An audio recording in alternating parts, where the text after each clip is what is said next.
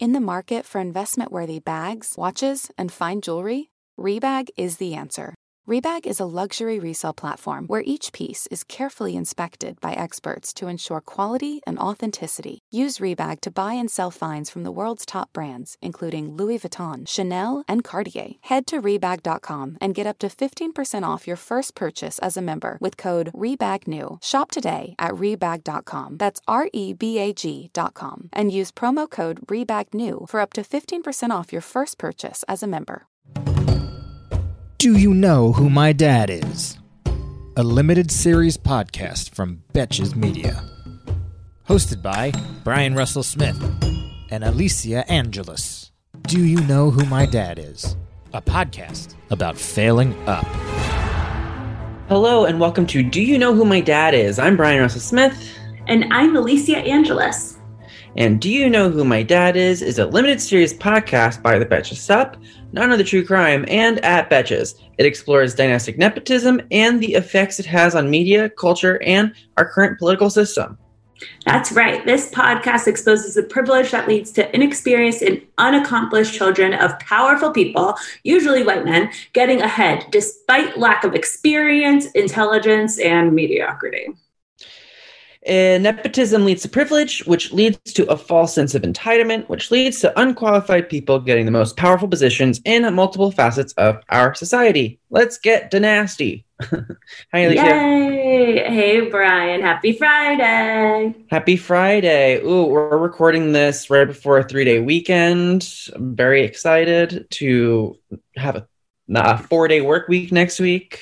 Um, yeah, and I'm getting my pup this weekend. I'm in a good mood. Things are going to be Yes. fine.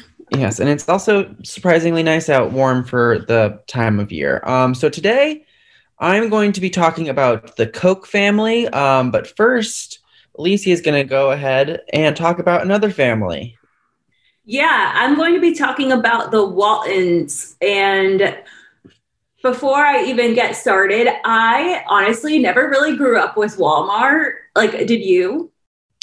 You know, there was there actually was a Walmart in the town over, but we were more frequenters of Kmart.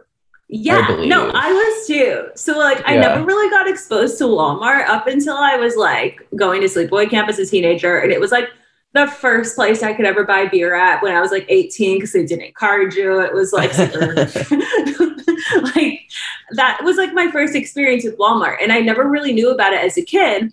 And I think that's because like we both grew up like kind of closer to cities. And Yeah. Walmart was legitimately founded by like the most like the richest family in the world still today. And today I'm basically going to talk about Samuel Walton and his family who are essentially the billionaires behind Walmart. Um, so as of 2018, they own just under 50% of Walmart. Um, and when you go to look it up, it's like so wild. Like their net worth at one point, I mean, even still is like nearly equal to the combined wealth of like Bill Gates and Warren Buffett. wow. Um, and they have more wealth than like 43% of American families combined, which like wow. is just kind of sad to me. Yeah. There's Um, like there's all those like the I actually just today was seeing this one study or some of how in like the 1960s uh the CEOs would make like one like the ratio was like 1 to 20 Yeah. of the wealth and now it's like 1 to 372. Yeah, and like at first I was like, okay, I wonder how like 2020 has treated them, how like past recessions have treated them, and like no, like they are now richer than ever. Like I read that they just added like 25 billion in the past year to like their combined fortune. That's now over like 200 billion. So what really blows my mind is that like even during a global pandemic, like they're totally fine because like of course I'm sure people are still shopping at Walmart all the time. Um, and Samuel Walton um, basically still has three living kids who have been in the Forbes 400 every year since 2001, which is just fucking wild. Mhm. Um, but I'm just going to basically talk about how he got to where he is um, and his family and kind of all the fucking fucked up shit that they got get away with because it's frightening. Um, and then, of course, where they are today. So, starting with Sam Walton, um, I'm going to start in like 1950. He basically got a lease on a random store in Bentonville, Arkansas. He called it like Walton's Five and Ten. Um, they were what people like to say called like Ben Franklin stores, just like sm- a little smaller, but he started out with that. Um, in 1952, he opened a few more. Uh, by 1954, he brought his brother into it, um, his brother Bud, who, of course, is a billionaire. And by 1960, he had opened several other stores was hitting a decent amount of revenue. Um, but this was like just a sneak peek is like what's to come. So mm-hmm. the first Walmart opened in 1962 in Rogers, Arkansas. And Walmart was targeted towards like more of the smaller towns where like there weren't that many people. They didn't have as many opportunities to work. So like there was not much going on in those places, which like I kind of realized after I was like, okay, yeah, Walmart's in like bumblefuck places. But I think that also is the reason that like such so much fucked up shit happens is because like not as many people see it. Um, mm. but I'll get into it. So a lot of the bigger towns had Kmart, like I said. But like by 1967, like the company had like 24 stores. They started branching out of Arkansas in 1968 um, in the 70s is when they went public. So now there's stores in like Arkansas, Missouri, Oklahoma, and it really just started exploding. So like by 1971, there was like 50 plus Walmarts generating millions of dollars in revenue. Um, Samuel was listed on like the New York Stock Exchange by like 1972, was expanding to like Louisiana and Kansas. And like now, I mean, I'm sure it was a few years prior to this, but Kmart's like, oh, I mean, okay, what the fuck? Because mm-hmm. they thought they were like the discount place, but like now it's really Walmart. Like, yes, there is still Kmart today, but like Walmart is a fucking tycoon. Um, so they started like doing their first acquisitions in 1977, 1978. Um, by 1979, there were around like 230 stores. They finally hit like a billion dollars in revenue um, Samuel Walton was like basically almost at the point where he was like, I'm okay to retire now. I think yeah. I'm good. well, especially in the that time of like the 1970, like late 1970s, early 1980s, a billion dollars is a lot more money than that today. And a billion dollars is still a lot of fucking money. Yeah, like this, and so he basically was like, "I made it." Like, so I yeah. almost sympathize with that. I'm like, you know what? Good yeah, for good for you but he actually only ended up taking like a two year break. Um, and they still hit a massive boom again in the 80s. And on a little bit of a sad note, Samuel actually was unfortunately diagnosed with leukemia in 1983. He mm. was 65 at this point, but like he had so much money that like he was on these like bougie clinical trials and was like fine a couple of years later. I'm sure fine is like not the best word to describe it, but like he was able to kind of like survive.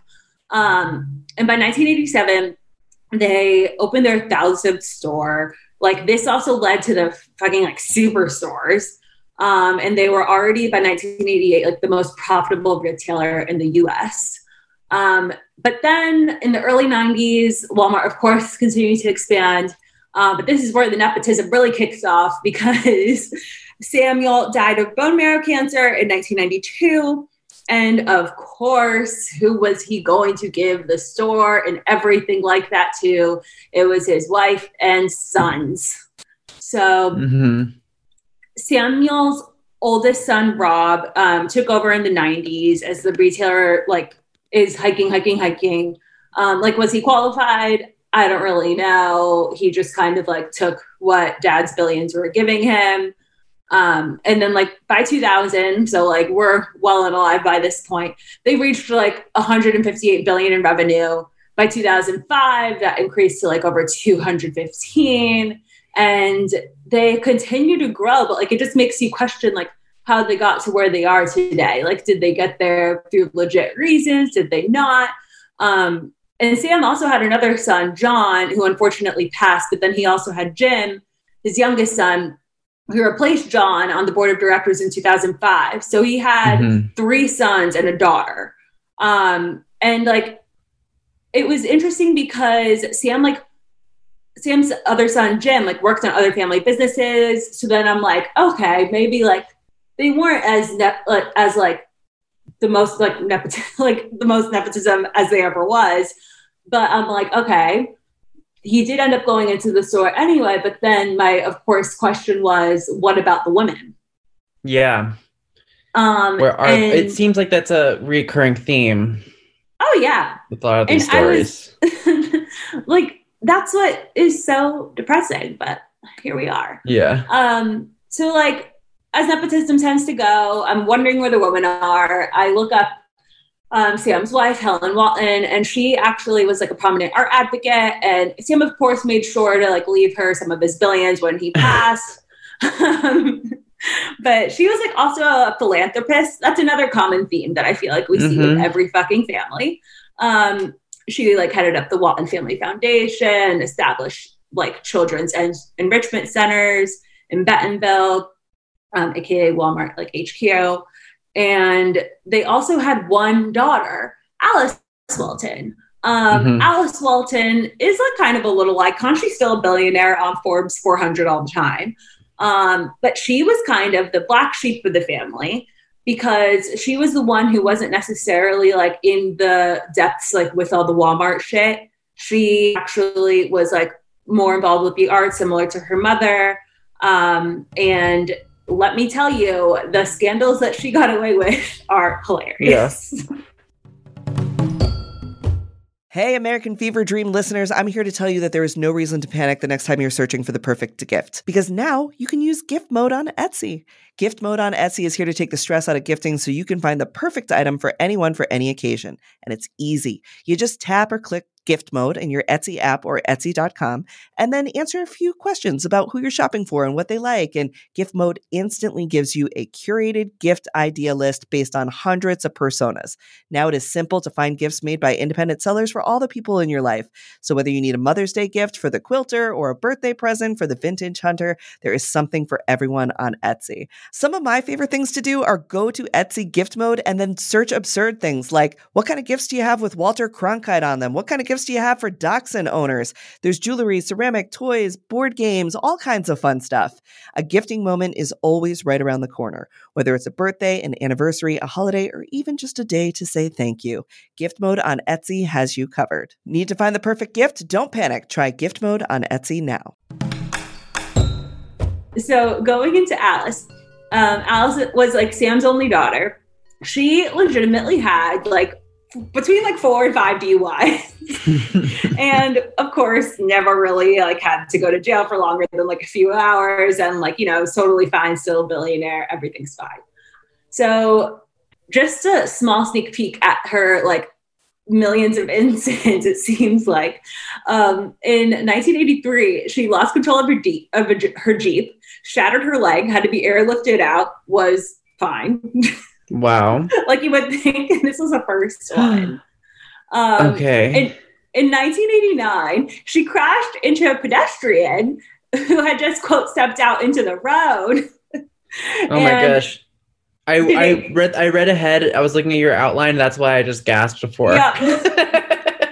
I didn't want to say till you got to it. I was like, and like she didn't have to go through any charges for it. And then Yeah. like it gets better. Like you think like okay, maybe she's gonna like sober up a little bit and like get in control of her life.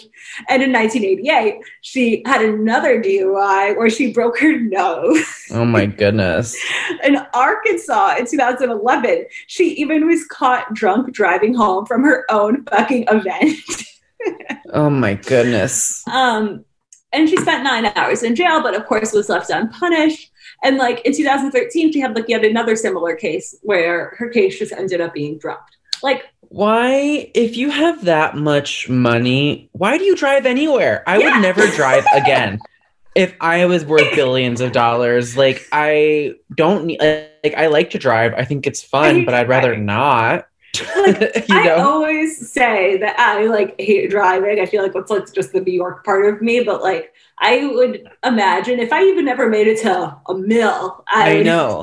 especially exclusively. especially like that's the other thing it's like okay maybe i would drive like during the day but if i Mhm. like even thought that i maybe would have one drink oh yeah. like oh okay you know what I'm just gonna guy call up this Uber. You know what I mean? Like- There's no way I would ever drive.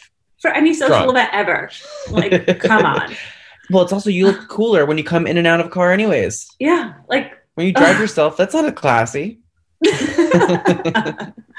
like that was only like a sneak peek at all the scandals. Like Walmart is so much more fucked up that I was like, okay, like what could be even more scandalous? And like it gets so much worse. Like Alice, I think is just like covering the surface. Uh-huh. um, so Walmart is like a major like anti-union company.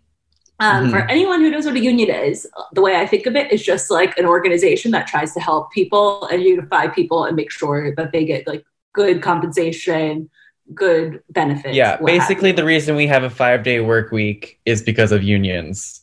yeah, 'Cause you- people were working like 12 hours every day, and like children under like the age of 12 were still working. So yeah. So I think we can agree unions are a good thing. yeah. Um, um, but Walmart legitimately is out here being like, oh, like, you know what? Unions are like money suckers. They just position themselves as something that they're not. They don't actually care about people. And I'm like, really, Walmart? Um, And they apparently have such intense protocols to try to stop people from unionizing that like it's a little scary. So the first one that's like a little more chill is that they have training videos where they educate you on your, their stance that's like very anti-unionizing. And that's actually illegal. You're allowed to do that. Um, but then they go like a step further and there was like this story in the Atlantic where like this like store manager saw like a pro union flyer like sitting somewhere and went to the headquarters and basically within 24 hours there was a SWAT team coming in oh my goodness. to essentially like stop people from unionizing and I'm like okay I have so many questions because why do you need a SWAT team No. and like why is it such a horrible issue to the point where like not only do they like fly in all these people but they also have like security monitors trying to spy on people like and they legitimately just will do everything in their power to not get you to unionize. And like it seems as if they've definitely fired people because of unionizing like closed doors maybe like and that's illegal like you can't fire people Mhm. for unionizing which is just Mhm. fucking like god Yeah. Walmart. um, but of course that's not all um, they of course have all these like labor abuse incidents and like i kind of equate this back to the Waltons because they're so fucking rich and like they have this like discount store, but they legitimately have a lot of their factories and like places that are notoriously like known for like poor poor working conditions and like places that kind of need a little bit of help, what have you. Um, And in 2012, 117 people like died in this factory um, fire in Bangladesh. Um, Bangladesh again is like known as like one of like a the places where like factory work is like not too hot. Um, Mhm. and there were legitimately like walked exits, people jumping out of windows, and like it was hell. Walmart didn't do anything about it. Like they didn't like help the families afterwards or anything. And this just like, I mean, like the New York Times covered this and they literally were like, this just like goes to show like there's some issues that need to be Mhm. taken care of. And the following year, another building over there collapsed and killed over 1,100 people. Also in Bangladesh. Yeah, this building wasn't only like Walmart, but like it housed like several garment factories that like really Yeah. supported all of these places. And like, It's really it's really messed up because clearly like Walmart has enough power and influence in these countries, you know, to do work. right. and maybe even like push the government to have safe regulations for their workers but they don't Yeah. and people and they didn't even learn from that one year after it already happened like that's fucking disgraceful yeah. And like these were both in Bangladesh. Like this was yeah just so like fucked. Like you would think they learned. so what kills me is that these factories put out millions of dollars in sales every year, but they have like horrible conditions, pay horrible ra- wages, and like in the end, they just make billionaires richer who just like kind of got here. Um, Mhm. and a few smaller things, even though this one isn't really small, but like I kind of knew about this because I went on like an RV trip. Um, don't ask me why, but like to go to a football game in college, and like the only place that we could spend the night overnight in an RV was a Walmart. Mm-hmm. Um, I just figured that out because of Ozark. Do you watch Ozark? no. But the most recent season of Ozark, they like spend a night in the Walmart, and I'm like at parking lot. I'm like, why are all these people just at the Walmart parking lot? And apparently, Yeah. that's when I, and I just learned that in like March, you can just sleep in parking lots at Walmart. Yes. So this was like back in 2013 where like my group of like 10 girlfriends was like driving down to I don't even like we are going to Clemson and there was like I want to say like a decent amount of people all sleeping in this Walmart. Like Mhm. fucking weird. Um, but crime in Walmart parking lots is a major, major issue. Like people write articles about it. Like there's high, there's not only high crime, but like a lot of times, like police, even there's like articles about like in Tulsa, Oklahoma, like the police are most active like in Walmart parking lots. Um, and there's been like violent crimes there. Like a woman was abducted from a parking lot there and Jeez. later murdered. And like the craziest part is that people were able to like ab- find the abduction on camera, but the cameras aren't really monitored that closely because they actually were for the anti-union shit. Mhm. Um, and like, yes, they're shoplifting, but like the amount of crime in the parking lot, like what the fuck? And this has Yeah. been an issue since the 90s. And there was even like reports on it like in 2016, like, and people haven't fixed it. yeah. It's so fr- it's so frustrating that they are worth over two hundred billion dollars, and they have all of this terrible things happening that they could just easily just throw a couple hundred million or a million, Yeah. couple million at, and just solve it. Yeah. And Like- then like, that's my thing with these things too. I'm like, I am sure that there have been all these crimes and they throw money at the crime to try to get like in like less trouble for the crimes. Like Mhm. I'm sure they pay people off all the time, and like Mhm. that money could. I mean, have the been daughter has had towards, five DU. The, the daughter had five DUIs. Yeah, No like that money could have been put towards anything else, aka like Yeah. stopping the fundamental system, but it's not. Okay, two funnier um, moments too. So, a truck driver who once worked for Walmart actually hit a vehicle that Tracy Morgan was traveling in on the New Jersey Turnpike in 2014. I forgot Mhm. about this, and then I read about it and was like, "Oh my god, I do remember that." Yeah, so Tracy Morgan was in a coma from this. yeah. um, I hate to that I'm laughing, but this person who was driving the truck hadn't slept in over 24 hours. So, like, obviously his fatigue was like hitting. Um, and this brought the concern of like not only their conditions, but like, I don't know, like truck drivers in general. Like, it's not cool if like the driver hasn't slept in like 20 something hours. And Walmart again ended up just like settling this lawsuit and paid off the families. Like, mm-hmm.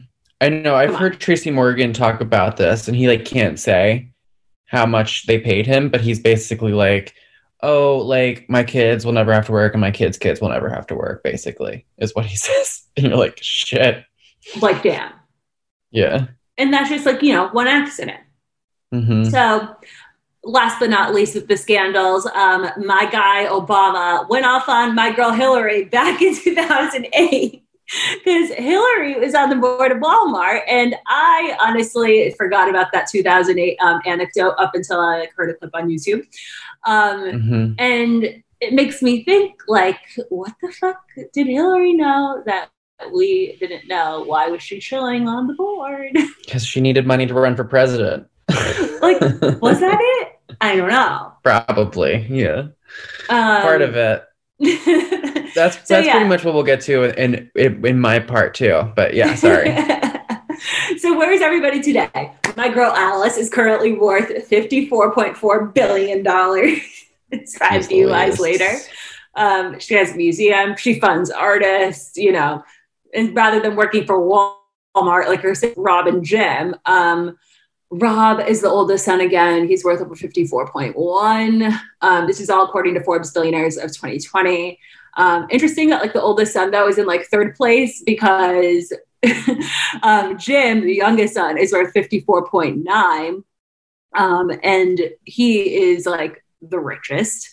of the Mhm. three living ones. Um, Rob also has a daughter, um, Carrie Walton Penner, whose husband, Greg Penner, was named chairman of Walmart in 2015. So, like, obviously, they're rich as fuck.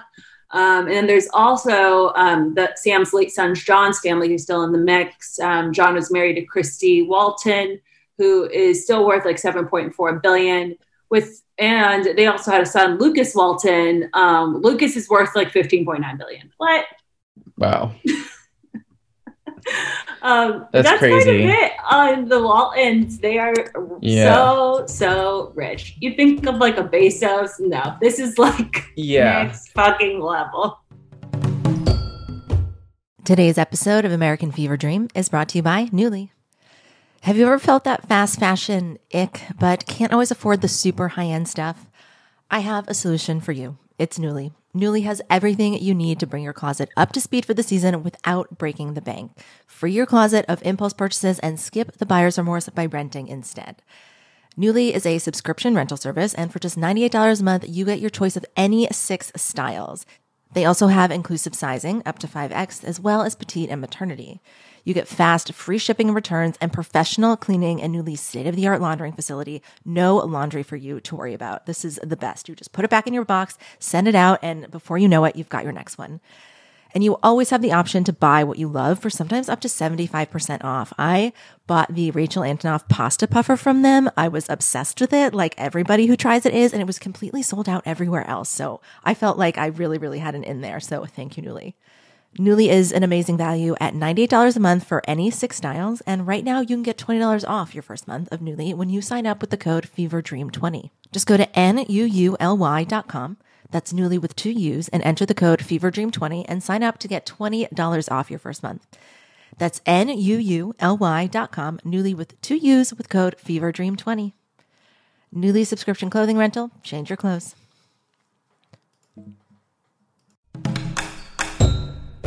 So I'm about to talk about the third richest family in America, um, the Koch family. The second, for those wondering, the second is the Mars, com- the Mars family. They're like the candy bar people. Oh yeah.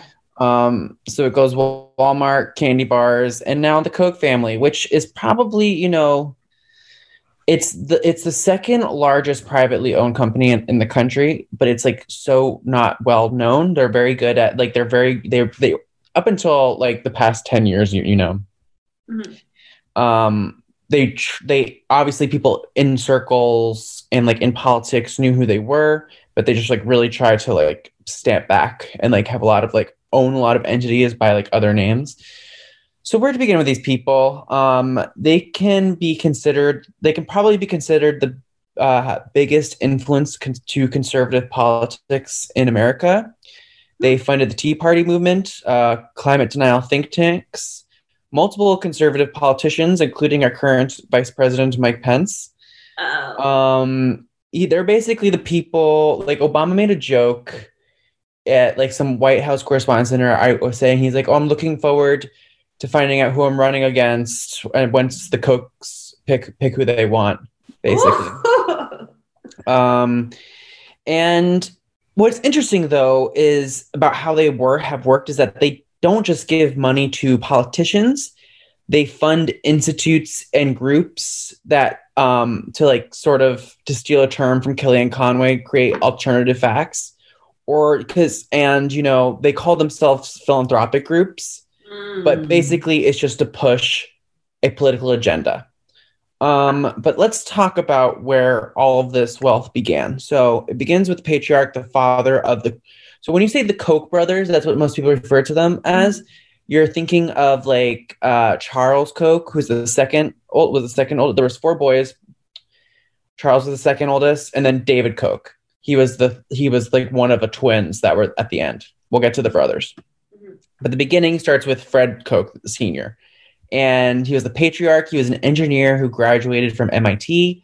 And at the age of 27, he developed a new and more efficient process for turning crude oil into gasoline. Um, and so, according to The Guardian, Fred Koch's wealth began in Russia. He received Oh, $500,000 from Stalin, Joseph Stalin, you know, the dictator, and uh, he received this money for his assistance in constructing 15 oil refineries in the Soviet Union in the 1930s. And then a few years later, his company, Winkler Koch, helped the Nazis in Germany complete their third largest oil refinery. Uh, this facility, he was from Arkansas, so there's questions Mm. about this. This is, has very similar ties to like early Bush family. Oh yeah. Um, the facility produced hundreds of thousands of gallons of high octane fuel for the German Air Force until it was destroyed by the Allied bombs in 1944. So there was also this thing called the John Birch Society. He was one of the founding 11 members. And this was like during like the Red Scare, McCarthyism stuff Mm. and he- basically they supported limited government and opposes wealth dis- redistribution and economic interventionism so this is something that comes up a lot with the koch family and their political aspirations they basically wanted and they still want like no government involvement in anything they just think like they are like the part they are like the small government like they don't think there should be any regulation on anything it should just basically wild west Super Um, conservative take. yeah, and so this society they accused scores of prominent Americans, including President Dwight Eisenhower, of communist sympathies. And in 1960, Koch wrote that the colored man looms large in the communist plan to take over America. Oh no. So, not great. And these ideals were really passed on to the four children. Um, they even had a Nazi au pair. Uh, she was such a Nazi that when Hitler came to power, she was like, I need to leave. America. She was in America at the time. And she's like, I need to be, I need to celebrate with the Fuhrer. That's what she said. Um, so they had this like very intense upbringing, and uh, it- yeah. So Fred Koch dies, and he had left 32 year old Charles Koch in charge. He's the second born. Um, the Fred Fred Koch, the the oldest son, he's Fred Koch Jr. He's basically what I will call later the black sheep of the family. Um, but Charles started working for his dad at 27. He, him and his brother David were also MIT graduates and engineers. And when they took over the company, it was valued at around like $21 million. And that's like 1960. So that's still a lot of money, obviously. Yeah. Um, and it was just like o- making oil refineries and like work, just basically working in big oil. But then Charles, once he took over, he expanded the business with a series of strategic acquisitions of mostly oil and energy related companies, such as like refineries and pipeline operations. And then they've they've since expanded into so many things like Dick like they, I think they own Dixie cups. Um just like like the random shit that like you find around your house that you just forget that like everyone has. You know what i mean? Like like they have Yeah. charmin. Mhm. um they they a good chance is that they own it.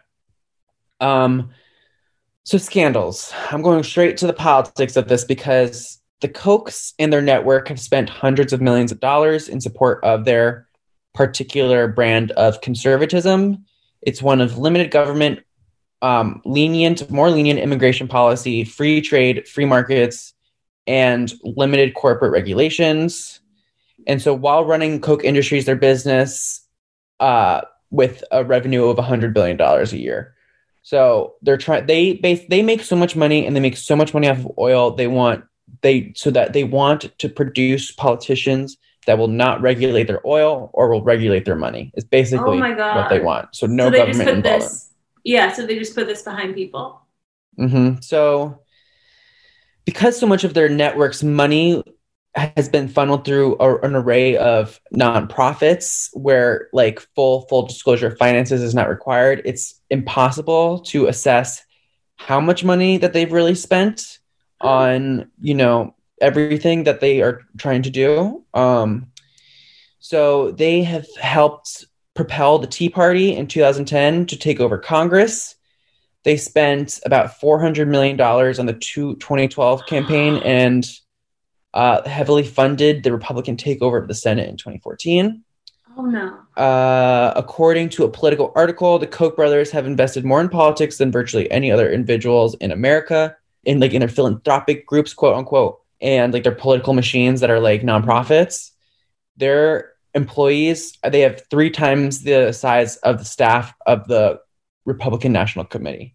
So they are basically like the Republican National Party. Yeah, like underground.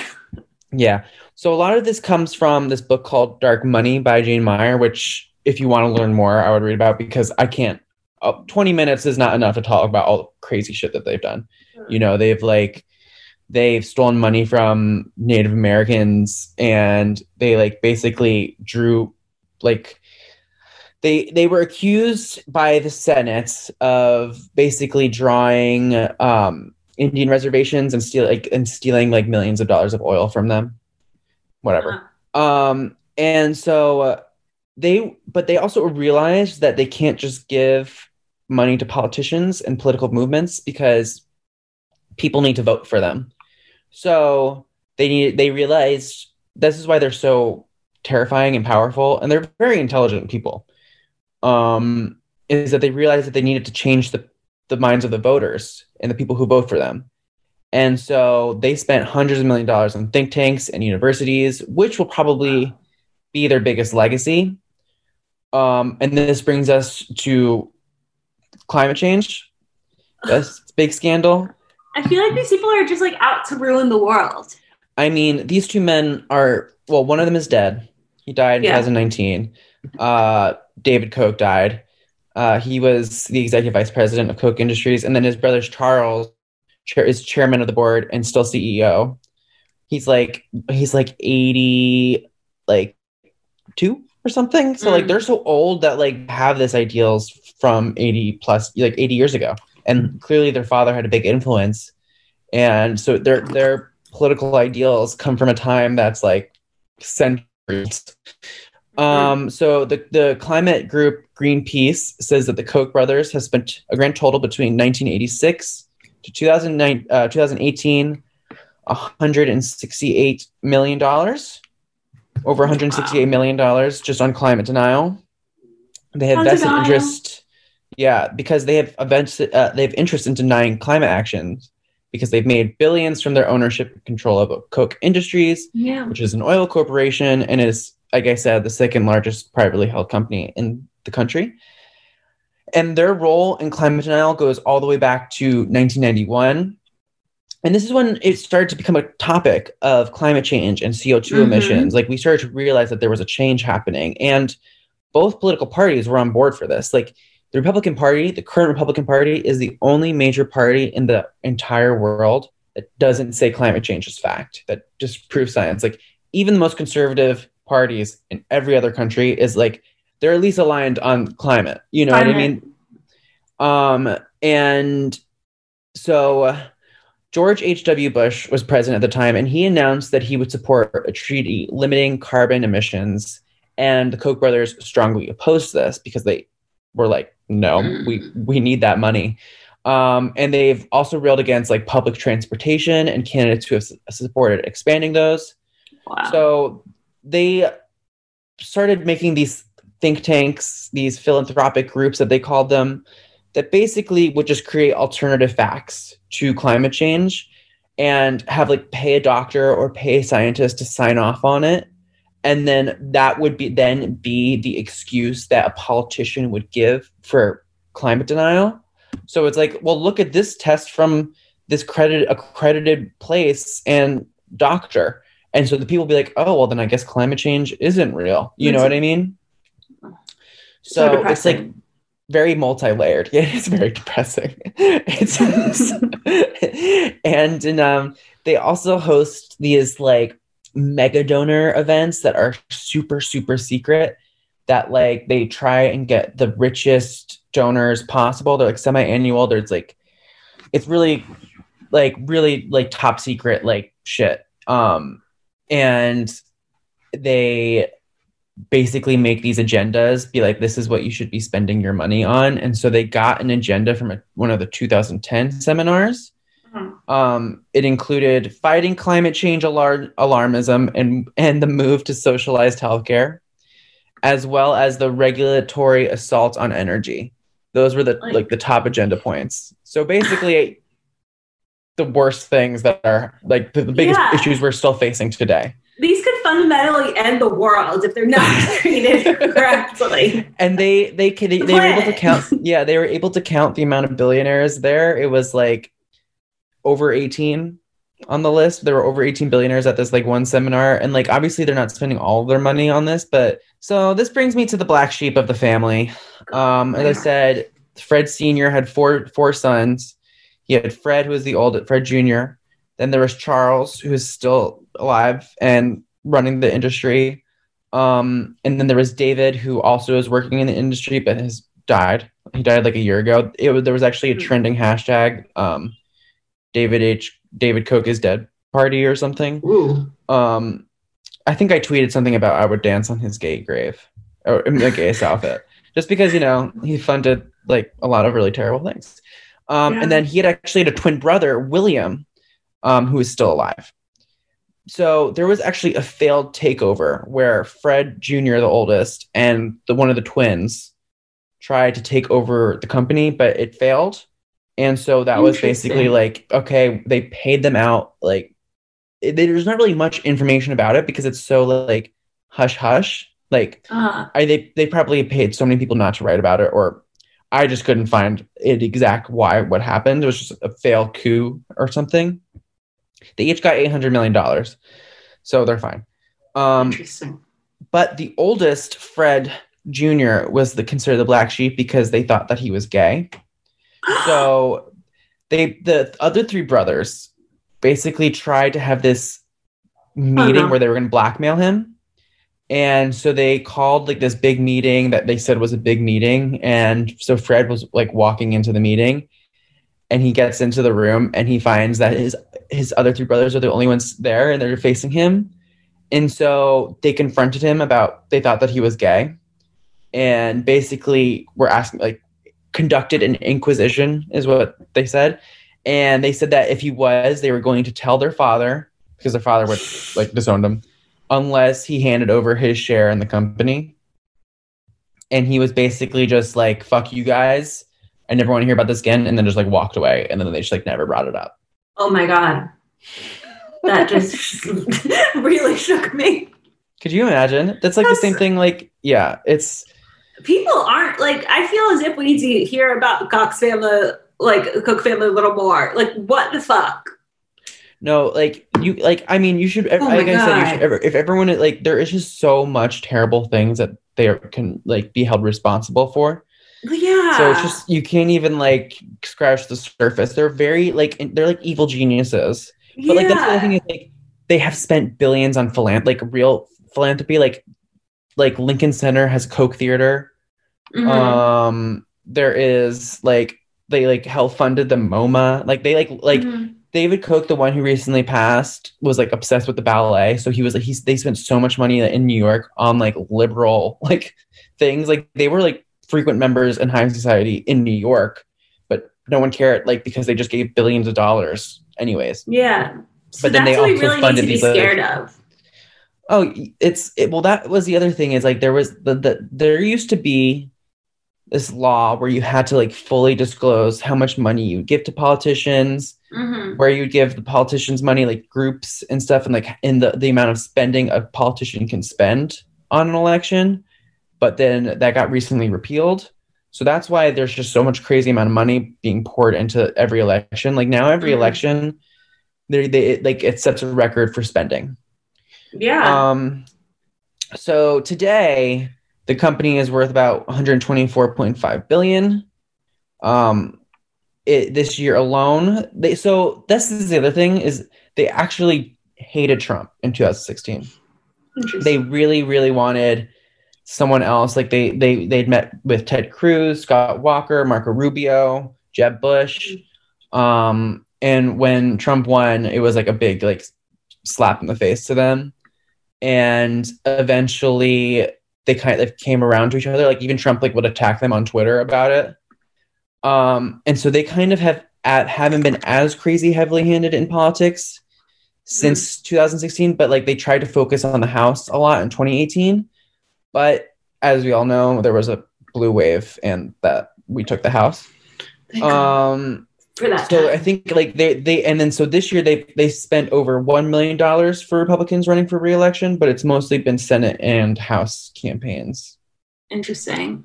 I didn't Yeah. really. I mean, this was really interesting to me because, like, I never really think about the people who are funding these horrible people, hmm and like, there must be Well, so many yeah. of them. Like, And I'm sure it's, it's- not just them. It, it, yeah, I know, and it's I didn't really think about how hand in hand it went with like politics and science and like like the think tank Mhm. aspect of it. Like, so now they've just been focused on their think tanks in universities. Like that's what they're trying to bankroll is like people promoting the ideals of this. You know what I Mhm. mean? And like so like they and it's just like it's just crazy how hand in hand it is. Is like they create these think tanks so the think tanks can be used as evidence by the politicians that they're also funding to get just basically so they can make more crude oil. and change the na- the narrative. Like, Mhm. that's so so so bad. Yeah. Wow. Okay. Well, on that fun note, we're going to take a quick break and then we'll be back with a game. Welcome back to Do You Know Who My Dad Is? We are going to play a new game. You guys know these games. Sean makes them based off of our episodes. So today we are going to play retail or tall tale. These are Mhm. facts, some real, some made up, to fool us, all about the Waltons and their retail empire. Yay! Yay. Let's do it. All right, first question. The Walton family built a multi million dollar bunker after 9 11. Oh my God. So, like, honestly, this is something that I would definitely do if I had that much money. So, Like, I want to say it's real to retail. I want to say it's real because I feel like why not? You know, like, if you have the money, you might as well spend it. my mind goes to that place, especially during COVID right now. Yeah, a bunker. I've never heard of something like this. Oh my gosh. Yes, so it is a fact. This one appears to be fact, although some claim the bunker is a data center. However, the Waltons do in fact own a bunker in Bentonville that is subject of much speculation. Ooh, I feel like that's like one of my goals of like making a lot of money one day so I can have a bunker. Yeah, emergency um, bunker. Because you never know, a global pandemic could happen and you might need that- someplace to haul down with a bunch of toilet paper. Um, Lots of toilet paper. So Sam Walton has a history with another subject of the "Do You Know Who My Dad Is" podcast. Did you know that he was a major donor to John F. Kennedy's election campaign in 1960 and was personal friends with the president? I did not know this, um, even though I honestly wouldn't be that surprised because I feel like the there are like some political figures involved in the Walmart. Would you say that his history seemed like he was like of a similar ideals of JFK's? a little? But JFK was like really rich, but he was no fucking Sam Walton. Yeah. Huh. All right. So let's see. That is actually a tall tale. Oh, This one Great. is a fabrication, but the Walmart chain did open its first store during the Kennedy administration in July of 1962, about a year before his assassination. So, wow. not true. Couldn't have been, I guess. Alrighty, le- next one. The Waltons are famous for their Walmart stores, but did you know they also dip their toes into makeup by purchasing a controlling interest in none other than Sephora in 2005? What? I did I not know this- this, again. I think this also could be true. I think this also could be true because why not? I feel like they could literally just do anything. The richest family in the world. Like, Have why not go into Walmart makeup? recently, though? Um, no. when I think of well, the times I've gone into WalMarts, I do think that the that the aisles for makeup always did. Now that I see them, they kind of do look like Sephora's walls. a lot like I do remember that they do have like a big makeup section, but I just think about that compared to like CVS. Huh. Okay, well, Let's I guess see. let's find out. Oh, it is a tall tale. So this is totally made up, but can you imagine a giant Walmart style Sephora with makeup as far as the eye can see? I would die. Um, Sephora is and has always been a French owned company. Ooh, well, maybe we should look at I know. yeah. um, all right. What is next? Uh, the Waltons are responsible for the most expensive sports stadium on the planet. I mean, This is Okay. another thing that I would be like, why not?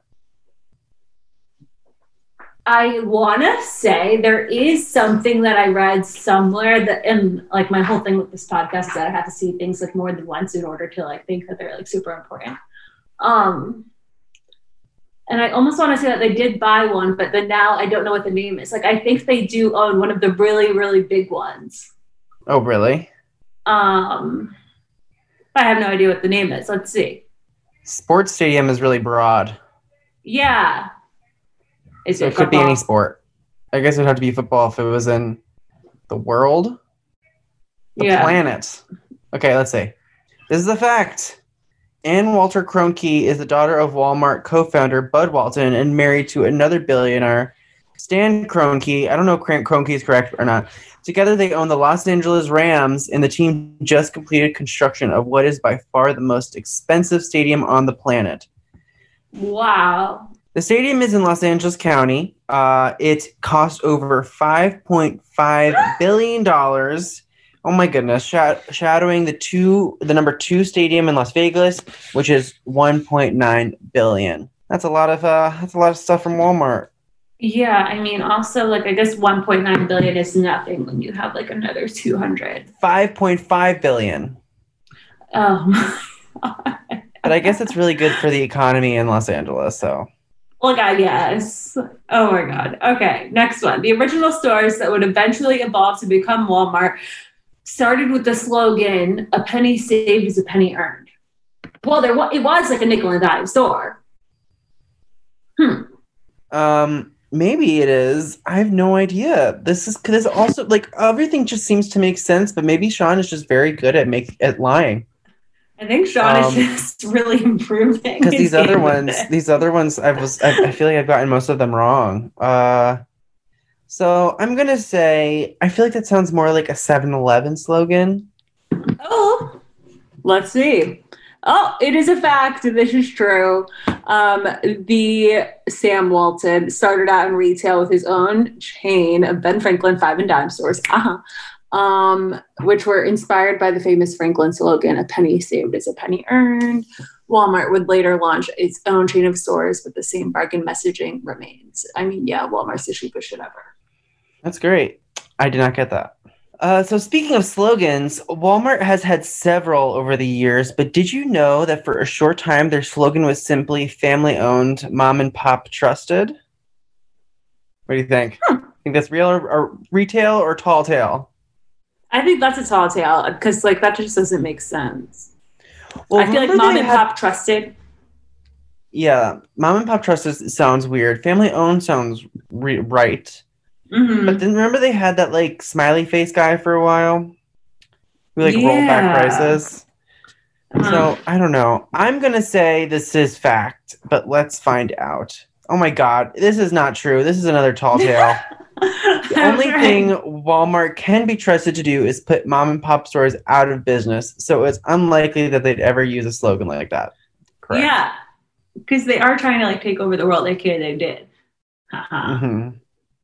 Hmm Alrighty, next one. If Walmart were a country, it'd be the 42nd largest economy in the world, right behind Switzerland. What? You know, hmm. I almost even feel like it'd be richer. I think this could be right. I don't know because I think this could be right. I think because if they're like a two hundred billion dollar company, right? Mhm. Over over two hundred billion dollars.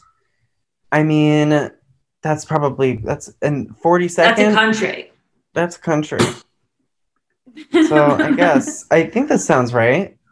Yeah, let's see. And it is a fact. Yes, amazingly enough, this is true as of last year. Walmart earned over 500 billion in revenue in its 2018 fiscal year. 500 billion in one ah. year. Oh my goodness. Okay, well, hmm. well, this brings us to our next question. The Walton family gets 100 million million richer every single day. I mean, I- definitely feel like this is a fact I feel like that's definitely because possible. yeah, because like they legitimately in the pandemic, like I started, they are like thriving and thriving and only thriving. Um, Um, so this is true, yeah. Bloomberg's list of the richest families in the world from 2019 estimated that their fortune had grown by 39 billion since the Waltons topped the list the previous year. The report explained that the Walton fortune increased by an incredible $70,000 per minute, $4 million per hour, or $100 million per day. Imagine a world. Um, $70,000 a minute? Like It's what? literally like my salary a minute. Like what? I'm confused. um, tax the rich, as they say. Yeah, my fucking Um, god. well, this was a fun episode. I, I think this was uh, a lot of fun. Um, so make sure to tune in next week for our episode all about the McCain family and the Romney family. We're tackling some Republican candidates for president. oh yeah. So until then, um, this has been Do You Know Who My Dad Is? a podcast about failing up.